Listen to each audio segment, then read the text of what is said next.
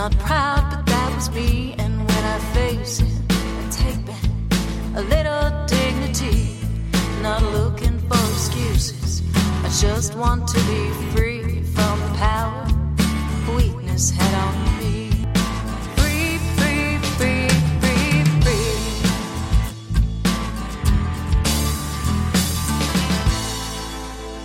Hi, everyone, and welcome to the Bubble Hour, where real people tell real stories of addiction and recovery. I'm Jean McCarthy, recovery author, blogger, and podcast host. I've been chronicling my adventures in life after alcohol since my first day of sobriety nearly 10 years ago in my blog Unpickled and in the books I write. I tell my stories there, and I hold space for your stories here. And today I'm holding space for Kelly. Hi, Kelly. Welcome to the Bubble Hour. Hi, Jean. It's such an honor to be here. Well, thank you so much. Now you have a anniversary coming up. I think in a couple of months here, don't you? Um, my sober date is July 6th, 2019. Um, so I will have 20 months uh, next month. That's awesome. Well, I'm I'm excited that you're here to tell us about how it's been and what you've learned through this time. So I'm going to turn the mic over to you. So Kelly, tell us about yourself and tell us your story. Thank you so much. I am 47 years old and I live in the beautiful city of Charlotte, North Carolina. I have one son who is now a junior in college, and my sober date again is July 6th, 2019. I grew up in a small town in Illinois, and as a child, I don't remember there being any alcohol in our home or seeing either of my parents drink. The only family members I recall drinking at all were my two uncles, who were also alcoholics. During my childhood, I remember there being a lot of tension and arguing between my parents going on in the home. I was always scared of upsetting my mother and was constantly walking on eggshells, which caused me a ton of anxiety. Eventually, my parents divorced when I was nine years old. My mom immediately remarried without even introducing my brother and I to the man she was marrying. My stepfather was extremely abusive, emotionally, verbally, and physically at least half of the time he would be under the influence of alcohol. My mom would sit by and watch it happen and even participate most times. I felt completely abandoned by my mother on every level. All I wanted was for her to protect me. I couldn't understand how any parent could let these things happen to their own child, especially at the hand of someone else my mom was controlling to the point where I felt like I couldn't breathe. She carried emotional baggage of her own, and a lot of the time she took that out on me, oftentimes physically abusing me or my brother. I wasn't allowed to do the things that the rest of my peers were doing. I was taking on parenting responsibilities at the age of 11 years old when she gave birth to two more children there was a constant tension in the household. When I had to go home, I just prayed it would be a quiet night with no fighting, no arguments, and no abuse. We didn't do feelings in my home. Anytime I expressed my feelings, I was punished and called names and sometimes even physically abused for it. Finally, when I was 17, I went to live with my dad and had to go before a judge to tell him about the abuse so that my dad could have full custody. But unfortunately, by that time, the trauma had already happened. I remember maybe a couple of times where I had tried alcohol and was completely repulsed by the taste. However, when I graduated high school is when this slippery slope began my first memories of being drunk were being confident and outgoing and cool. But that quickly turned into being completely out of control, with the nights often ending in vomiting and blackouts. that was what all of my friends were doing. And we would brag the next day about who drank the most and who did the craziest thing while drunk. But in the town I grew up in, that was the only thing anybody was doing. And I was right there along with them. I felt that if I stayed in that town, I wouldn't really achieve anything and would end up an alcoholic like everyone else. So in 1993, I decided to move to North Carolina, where there were more college and career opportunities. I decided I would work in a bar so I could make friends quickly. I wanted to fit in somewhere and be this cool and edgy party girl uh, with a bigger than life personality, someone that everyone wanted to hang out with. I was successful in making friends. However, I was also ramping up my drinking with those same friends. At the age of 21, I was introduced to cocaine.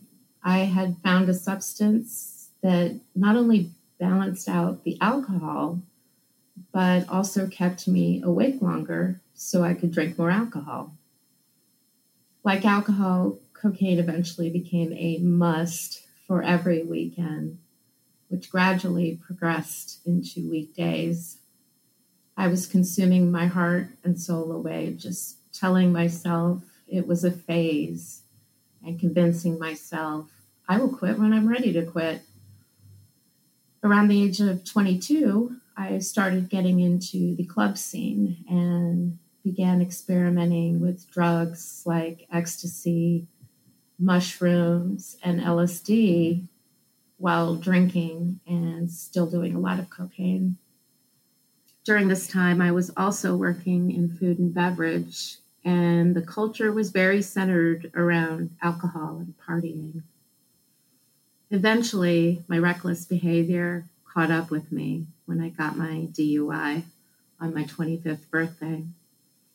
I blew a .16 on the breathalyzer, and then I was arrested and put in a prison cell at three o'clock in the morning. I had to spend the early morning hours in jail until my ex boyfriend came to bail me out eight hours later. As a result of the DUI, I lost my job and my driving privileges for six months. I'm very lucky it wasn't longer. it was a very difficult situation to go through, but I was so grateful that I had not hurt myself or someone else. I thought this would be my wake up call, but unfortunately, it wasn't. When I was 26, I found out that I was pregnant with my son. The pregnancy was completely unplanned and a huge surprise, to say the least. When I had an ovary removed back when I was 18, I was told I most likely would not have children, and here I was pregnant. So my son's father and I decided to co parent as opposed to getting back together um, I was fearful of making it on my own as a single mother. I was actually terrified. I was still really young and not ready to be a parent, but in my heart, I knew that somehow, some way, I would make it with or without a partner. After our son was born, we decided to split custody 50 50 and moved forward in a co parenting relationship. I immediately started drinking heavily again. I was depressed and anxious about being a single mom. I was always worrying about surviving financially and giving my son the best life I could. But with a lot of strength and hard work, I made things work. Fast forward two years, and my son's father and I end up getting back together, and we ended up getting married. I thought being married and having a family unit would finally slow my drinking down. However, my alcohol consumption escalated to an all time high. as did my other addictions, especially cocaine. I was working in corporate America and was completely submerged in the drinking culture. I would initiate cocktail hours on a weekly basis. The typical happy hour consisted of three or four strong martinis and then driving home, talking on the cell phone with my music blasting, completely forgetting the fact that I had a DUI not too long ago. Mommy wine culture also became a big thing around that time. I thought, perfect. Now I won't feel like such a lush. Everyone else is doing it, so I'll blend right in. I was also making excuses for not going home after work and not showing up as a parent. While I was recovering, my ex was taking our son and going to the school meetings and the birthday parties and doing all the cleaning and basically running the entire ship. When I did start to feel normal, I would just turn around and do it again. I would incorporate drinking into everything I did. I would drink while I cooked, while I dined, while I watched TV, while I was out on lunch break, while I was trick or treating with my son. And then you had the pool parties and the cookouts and the holidays and the birthdays.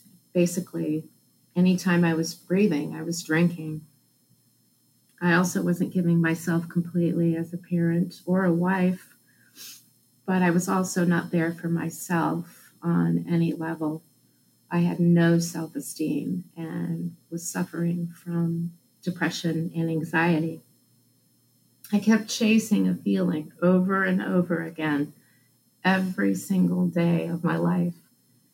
My anxiety started turning into debilitating panic attacks that sent me to the emergency room several times. I was clueless that alcohol only creates and intensifies anxiety. The thought had never even crossed my mind. I was investing a significant amount of time and energy into my drinking. I was always thinking about drinking and when my next drink would be. Towards the end of my marriage, I cheated, something I told myself I would never, ever do. My husband and I ended up divorcing in 2008 after five years of marriage. And after the divorce, things only got worse. I had so much guilt and shame about the way I had treated my husband and wrecked our marriage that I continued to drink and use drugs even more. I was in so much pain, I just wanted someone to come and save me. I ended up meeting a guy who lived in New York through a mutual friend, and he was wild in every sense of the word and the perfect distraction from myself and the pain I was feeling after my divorce. Plus, he loved to party even more than myself. I had another addiction, and it was ready and waiting for me at one of the lowest points in my life.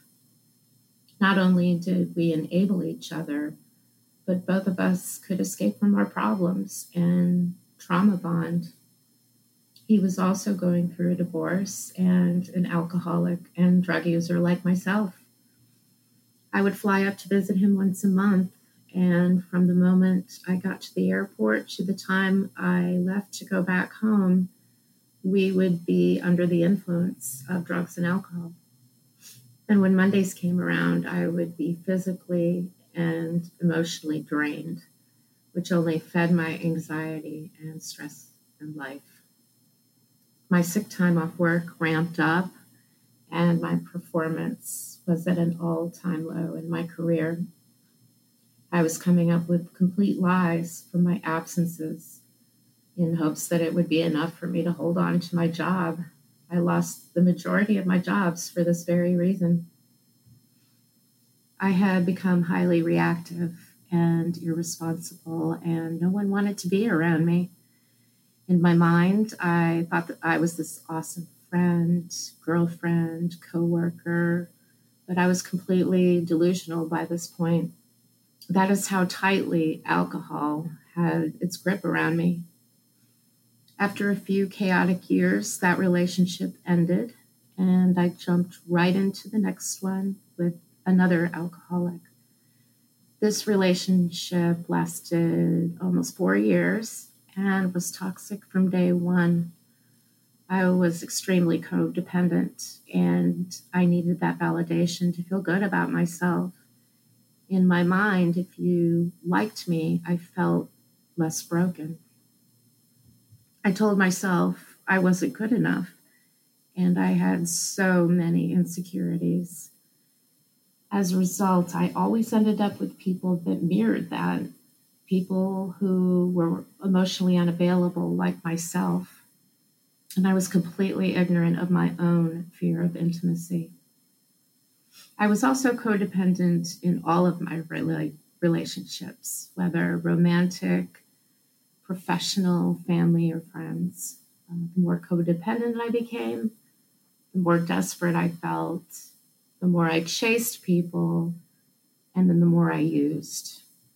I felt insignificant if I didn't have someone's love and attention. When someone left, it felt as if my life was over. It would also trigger the constant fear of more abandonment, especially with men. I would end up with men who were narcissistic and really not interested in taking the time to get to know me. I didn't think I could do any better, and I thrived on crumbs of attention, staying in toxic relationships way after they should have ended. I ignored red flags staring me directly in the face. Even when I knew something or someone wasn't good for me, I did it anyway. I carried around this constant anger inside of me and the more I drank, the angrier I became. This festered into rage as the years went by. I was like a fuse ready to go off, and even the smallest thing set me off. Those around me felt like they were walking on eggshells, and I cannot say that I blame them. I wasn't paying my bills on time. All of my money was going towards my addictions. I couldn't keep commitments of any kind, sometimes not even to my son. I was always people pleasing and giving myself to anyone who would have me. I was having numerous health issues with my stomach from all the alcohol and cocaine use, but I found a way to blame it on something else. The self loathing had completely consumed me, and I was just a shell of a person at that point. There was no safety net there anymore, and I knew it was do or die time. Um, in 2016 was the first time I realized things had to change. I had spoken to a family friend who is in long term recovery, and she shared her story with me. After we met, I was very inspired and ready to change my life, but I continued to drink for two more years. I continued the drinking until the end of 2018. I had finally had enough and wanted to give sobriety my best shot. I decided to go to a few AA meetings over the first 90 days but once I received my 90 day chip, I thought I had control of it all. I relapsed and drank for another four months before officially calling it quits on July 6, 2019. My first year was mostly isolation, but it was also a grieving period, an awakening period where I was able to step back and get a clearer picture of what was actually going on. Only then could I fully admit I was a full blown addict and had been for 27 years. I had to stop the denial of my addictions and admit the severity of the situation. Part of me kept telling myself I wasn't that bad. And that simply was not true. And I had to admit that to myself before anything else. I had to let go of my pride and I had to give up the victim mentality. I also had to stop re- resisting life and truly believe that life doesn't have to be a struggle all the time. I had to give up the party girl role. It was just a, a false persona I had created for myself. Um, I had to stop chasing after my parents and my sibling for love and approval. I had to choose to take the focus off their approval and focus on approval of myself, which was something I had never done before.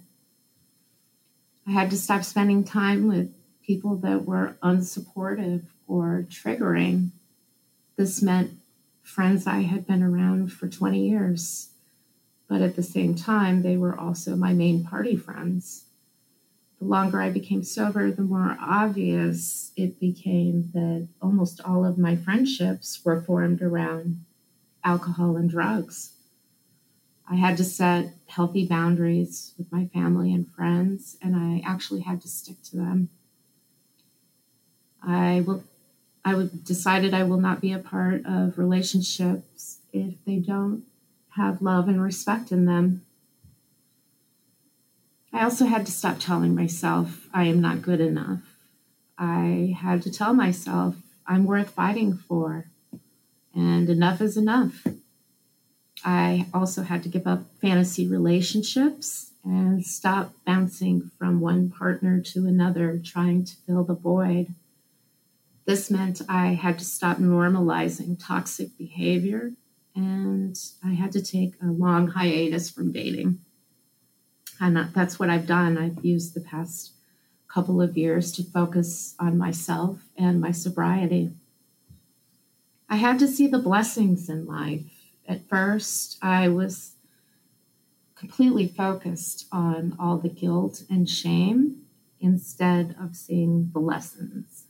I still get caught up in the guilt and shame trap, but the frequency has subsided. I had to start living in reality. I had to see people in situations for what they truly are instead of what I wanted to wanted them to be. I had to become the woman who changed her story by doing the thing she didn't believe she could do. I had to stop romanticizing drinking and get a clear view of what alcohol was doing to my life. There have been many gifts in my sobriety, a very long list of them, but I'll kind of cover the main ones. The biggest gift I've been given in my sobriety is a closer relationship with my son. I really still struggle with forgiving myself for not being there for him when he was younger. By the time I stopped drinking, he was 18. So I gave myself a really, really hard time about um, not being there before, but now we've bonded in a closer way than ever. And he also does not drink, and I couldn't be prouder of that. I have good health. I don't have any more complications with my stomach, and I feel good all around. I feel more energetic and young than I ever have at 47 years old. I've gained my dignity and self respect back. I no longer put myself in sketchy and dangerous situations with people I barely know. Um, there were many times I would wake up not knowing who was next to me or how I had gotten there. I have the ability now to set and maintain healthy boundaries in all of my relationships. And I also have healthy coping tools um, like yoga and meditation and therapy. Um, I've gained back my beautiful mornings with no hangovers, just waking up and feeling that I have a healthy body and a clear head has been one of the greatest gifts. I have self love and self compassion. I'm getting better at giving myself some grace and really getting to know and love myself. I have job stability and better performance at work. I have been at my current job for three and a half years, and that's quite an accomplishment for me. I'm accountable. I keep my commitments to myself and other people. When I was drinking, I uh, was infamous for blowing off plans, committing to things, and then canceling last minute. And I've taken responsibility for myself and my choices. And last but not least, hope. I have hope that this is a better life and that I have a better future if I continue to stay on this path. Some of the tools I use to stay sober, playing it forward has really, really worked for me. Just recalling, you know, how I would feel after a big night of drinking and drugging and not having to feel that way anymore is just a huge relief. I started online meetings back when the pandemic hit and joined two different groups of online support meetings that have been very, very helpful in helping me bond with other people and make friendships in the sober community. I do a lot of meditation um, and sound healing. Uh, I use the Insight Timer app and I take lots of different courses on trauma and healing and They've got a bunch of stuff on there about addiction as well. I try to exercise as much as possible. I'm staying more committed to it now than I was when I was drinking. So that's progress. And of course, podcasts. The Bubble Hour was the first podcast that I found when I began searching around for sober groups. And it's made a big difference in my life, and it really keeps me on track hearing everyone's stories. Reading and listening to other people's stories and reading about what alcohol does to your body has really been an eye opener for me and also helps me stay on track. And then, of course, these setting and keeping healthy boundaries. It's such a big part of my recovery, uh, releasing my need for validation from my family and not keeping that door open only to trauma, traumatize myself over and over and over again. So, yeah, that's my story. Wow, Kelly, you have done so much healing. It's amazing that it's been 18 months. I mean, you must have just been, you must have hit the ground running to have done so much good work in that amount of time. I can really hear it in your voice, the amount of growth that you've that you've experienced? Uh, it's just uh, the best thing I've ever done for myself and those around me. I just wake up every morning just grateful to my higher power that I'm still here and I made it through. And I really think now that I've done this, that I can do anything. You uh, mentioned that you started out in AA, got your 90 day chip, and then relapsed. Did you go back to AA again when you decided to quit? I did not. Um, I like a lot of things that AA has to say and their program, but I didn't feel like it was a good fit for me.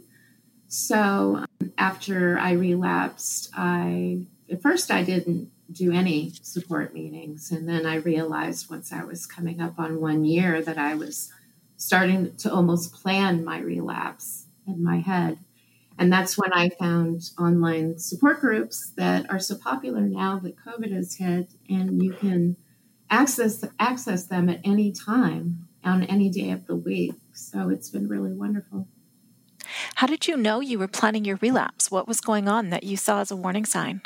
So um, I was coming up on one year. Um, it was June, and my sober date was in July, and me and my son decided to go to North Myrtle Beach and just have a few days away and get out of the house and get some fresh air. And I remember right before we left for the trip, I was having these thoughts in my head like, you know, maybe I'll just have one tropical drink, not too strong, and then I'll just, that's it, that's all I'll have. And I knew that wasn't true, but I was, I don't know, it was that denial that creeps up every once in a while, whispering in your ear, You're fine, you've got it under your control. But that's when I found the online support groups, and it saved me. That's, good that you recognize that. I mean, who wants a weak tropical drink anyway? Amen to that. I know. Just give me a slushy. So, how did you go about finding a therapist then? Um, I actually went to my doctor and he gave me some referrals, and I immediately connected with her. We meet every two weeks, and we do a lot of childhood trauma work as opposed to uh, my recovery work, but we'll be incorporating that later. Um, but it's it's been so helpful. I I only wish I had done it sooner. I just I think that's amazing because the foundation of your healing is really addressing those old attachment issues. I'm guessing. I don't know. I'm I'm not a psychologist. I just wish I was. but uh, when I started learning about attachment theory and the results of having disrupted attachments, it's just this sort of cascading effect of of understanding oh that's where that comes from that's where that comes from that's how that happens and are you having aha moments as you work through this stuff all the time i um i've just learned so much in therapy it's just like peeling the layers back trying to get to the root issue because if you don't get the root out you're likely to relapse so I really try to do the hard work, and it's really painful, you know, dredging up all the old stuff. But after suppressing it for so long, there's just so much to work through. So I'm remaining committed to my therapy appointments, and I'm not going to stop going to them just because I start to feel better. So that's really key. I'm curious about the process that you're working through in therapy. And so you don't have to talk about the specifics of any incidents, but are there any exercises or processes that you go through regularly in therapy, walking back through old memories and reimagining them or remembering something and and talking to yourself as a parent in that moment. Are there any exercises like that that you regularly do or that have become tools for you? I mean, we just really work through uh, specific memories at this point. And, you know, that's a lot of um, emotions that come up. And she just kind of walks me through that and the things that, you know, I feel guilt and shame about. She, you know, tries to show me that everything wasn't your fault. You know, you're taking on all of this stuff that you don't need to be carrying around. And we just work through each memory separately. And, you know, we've just, she'll tell me to remember a memory and then write it down and then have like a burning ceremony and burn the piece of paper and throw it in the fireplace. And as silly as it sounds, it's it's been really effective. She also mentioned that she wants to do some EMDR once I'm able to actually come into an office to do the process. So I'm looking forward to that. And EMDR, we just talked about it on a recent show, but that is eye movement EMDR. Desensitization and reprocessing. so I'm glad you got that because I know the last two letters. I should be able to rattle that off quicker. Uh, and and what that is is is going back to a traumatic memory and then doing some eye specific eye movements that you're guided through at the same time. And what it helps to do, the two things together, the memory and the eye movement, helps to your brain to basically refile that memory. So it takes it out of being um, a kind of a reactive memory in your in your in that part of your brain and puts it into long-term memory farther away from the emotion. Um, mm-hmm. um, that's my very very layman's way of explaining it but that's what emdr is and it can be really really effective. You talked about codependency and you know being attracted to narcissistic men and and those two things go hand in hand, right? I mean, every narcissist needs a supply for their narcissism, and every codependent needs somebody to to cling to. Absolutely. So it's a real dance. And let's talk about what you've learned then, because you just, it, I can hear that you've just gained so much insight around that. So, what do you look for now? Are you giving yourself a break from relationships now, or do you have new criteria, or do you find yourself falling back into those old patterns? Like I've have heard that the brain activity, you know, you mentioned attention from men as really lighting you up. And you said, if you like me, then I'm less broken. And another guest, also named Kelly, uh, from a couple of seasons ago, said, if you like me, then I like you. You know, that was her criteria. Oh, so true. So true. But it actually lights the brain up of somebody with some, I think sometimes they call it love addiction or extreme codependency. Mm-hmm. There's like the, the same way that alcohol or drugs hijack the pleasure reward circuitry, attention from others is like rushing in to fill this void in our hearts and minds where love was is missing. So, how do you learn to do that differently or has healing just created the ability to engage more from a different part of your brain but also from a different part of your heart are you finding a change in that department? Yes. So when I first got sober, I had been in a series of toxic relationships pretty much my whole adult life and bounced from one to the next to the next. And when I decided to get sober, I knew that I had to take a, a break from dating for a significant amount of time if I was going to stay sober because I know how the toxicity of those relationships kept me drinking more and more and more. The more, you know, rejected I felt or upset I was, the more I drank. And I knew that that had to go or I would not be successful. So now there is definitely uh, different criteria. I haven't started dating yet. Um, I don't feel like I'm quite there or I've kind of gotten comfortable in my own skin and actually enjoy being around myself so I don't have this desperate need that I need to be with somebody like I always had.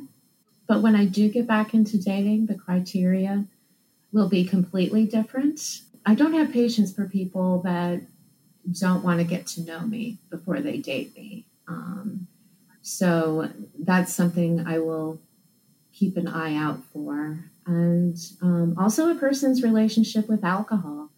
I don't expect someone to not drink because I don't drink, but I definitely wouldn't be able to be in a serious relationship with somebody who was even, you know, a heavy drinker.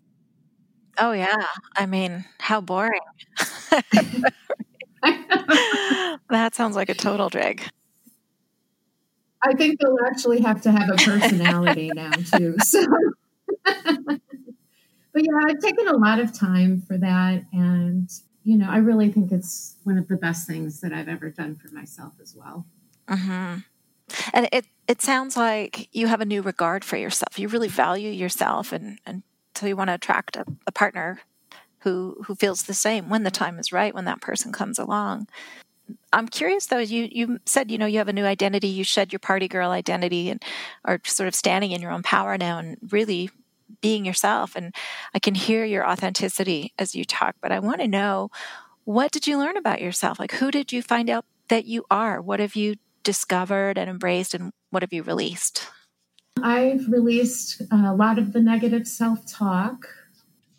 I've released telling myself that I'm not good enough, that my story doesn't matter, that my voice doesn't matter. I've released stressing out about every little thing. I tried to just bring a little more playfulness and lightheartedness to things when they arise instead of catastrophizing everything. Does that surprise you that you have that capacity? Yeah, it really does. I mean, I was just a hothead ready to blow at any time, 24 7. And now I have like an inner calm and an inner, inner peace. Like I'm, I'm more accepting of who I am, even my faults. And I've stopped trying to be a perfectionist all the time, which is a huge relief. That was just completely exhausting. Hmm. What about in your body? What changes do you notice in your body now that you're living alcohol free? Well, I um, I feel stronger. I feel more energetic. I feel thinner because I am. I don't have the the alcohol bloat on me anymore, so my clothes fit again. So that's good. My skin's better, my hair's better, my eyes shine. You know, they're not tired and droopy and haven't had any sleep kind of look. So I just feel good all around. You know, there's something about the eyes. In the online groups that I'm on, people will often post their before and afters to, to celebrate a milestone or just, you know, come across an old picture of themselves and, and post it with a comparison. And you can always see it in the eyes. You're right. The mm-hmm. eyes shine. Mm-hmm. It's yeah. not there's like a dullness in in the eyes of those mm-hmm. old pictures from our pasts when all of us you know when we when we look back on them and it's like a mix of of numb absence plus fear. That's how yeah. i see it. Completely. Yeah. You can automatically tell in the eyes. So it's okay if you don't want to talk about this but i'm i'm curious about your relationship with your mom today have are you able to have a relationship with her? Is she in a place in her life where she's healed or you know made any changes in her life? Or is that something you had to let go of and and reparent yourself? Yeah unfortunately um, after trying years and years and years and years to change my relationship with my mom i had to let it completely go um, around the time I got sober in um, 2019. It was just kind of another situation where I just kept chasing and chasing and chasing, wanting her love, even after everything I had been through in my childhood and her abandoning me and letting someone else abuse me. I still tried to have a relationship with her. And in 2019, I just had to let it go. It was it was exhausting and I wasn't healing deep inside while I was continuing to chase her. I'm sorry to hear that. That's really hard, but I think one of the things I'm starting to realize is that not everybody has the capacity to to change mm-hmm. or maybe mm-hmm. for sure not on our timeline. but it's a hard realization. And I can hear in the way that you speak that you have gained so much wisdom. I mean, and I don't know you, so I didn't know you in the past. I'm not saying this as someone who's watched you make changes. I mean, I just, mm-hmm. I'm speaking to you for the first time today, and I hear wisdom in your voice. I hear healing. And, and that's hard. I mean, that's, it's hard to get to that place. But is it a relief in a way to realize that that we can just release relationships that we it's not always up to us to fix them or maybe they they aren't meant to be fixed? It truly is. Yeah it truly is. From the age of 18 to the age of 45 i've been working on this and it's just there's there comes a point where you know you're okay with letting go. It, it no longer becomes this huge sadness anymore because you've done everything that you can do. you've made the efforts, you've taken the steps, you've showed the love, but it's like you said, you know, you, have to realize sometimes the person doesn't have those capabilities, whether, even if it's your own mother or family or whoever. And um, that's something I also learned in therapy. Um, that sometimes people just don't have the capabilities, and that's okay. Mm-hmm. Mm-hmm.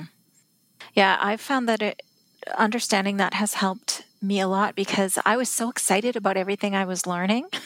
Mm-hmm. but then I wanted to share it with everyone, whether mm-hmm. they wanted to hear it or not, and and mm-hmm. like maybe it point out to them that they could really use this information. exactly. Aren't I nice? Yes. Isn't that nice. helpful? if you can believe it, they don't always appreciate that. So, oh man, you mentioned that books have been uh, an important part of your recovery. Do you have some favorites to recommend? Um, I liked Sober Lush. That's a beautiful book. Yeah, it really is. It's mainly been podcasts. Oh, tell me about your favorite podcast then. Oh, the Bubble Hour. Oh, well, thank you. Absolutely, my number one favorite, the first one I found.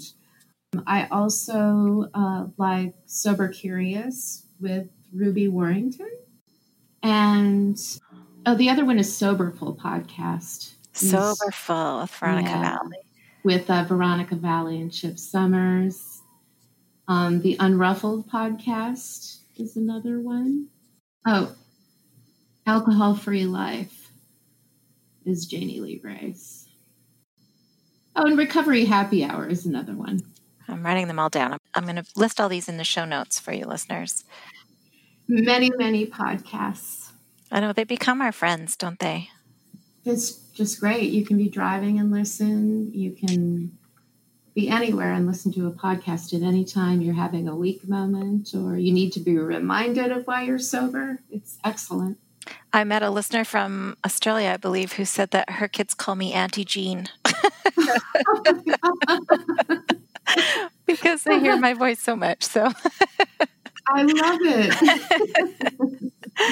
Uh, oh, that's awesome. Yeah, I know. It is. It's like we're, the, we're this community of familiarity and, and familiar hearts. And even though we don't get to meet each other face to face, I still love the way our lives overlap and the way we can contribute and hold space and pull each other forward and hold each other up and and know that we're not alone. And I think that's that's really what it comes down to. I am so grateful for the time I got to spend with you today, Kelly, and thank you so much for sharing your story. Thank you, Jane. It's a true honor to be here. Um, this was my first time sharing my story with anyone at all, so it's just been an honor to share it with you first. Well, I hope it's not your last time sharing your story because you tell it really well and you have a, a lot of great information to share. So, thank you so much for shining your light. Thank you, Jane. And listeners, if you would like to give Ke- Kelly some feedback or reach out to her or thank you for sharing her story today, thank her for sharing her story today, email me at thebubblehour at gmail.com and I will then forward your message on to Kelly. So that's it for this week, everyone. I thank you all so much for listening. We are all here for one another. Uh, I think it's a Rumi poem that says we're all just walking one another home. We're all just walking each other home. And uh, I'm, I'm so glad to be part of that. So until next time, take good care. I own it, I did that. Not proud, but that was me. And when I face it, I take back a little dignity.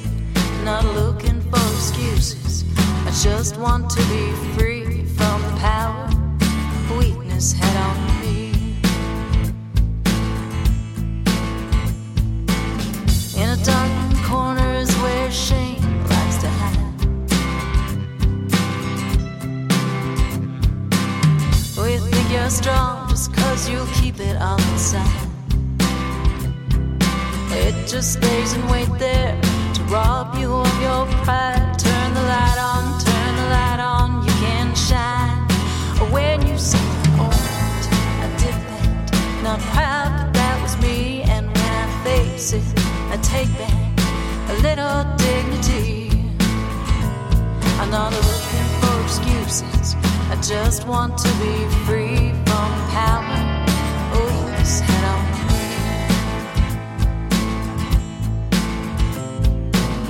You don't have to shout it out on Main Street to be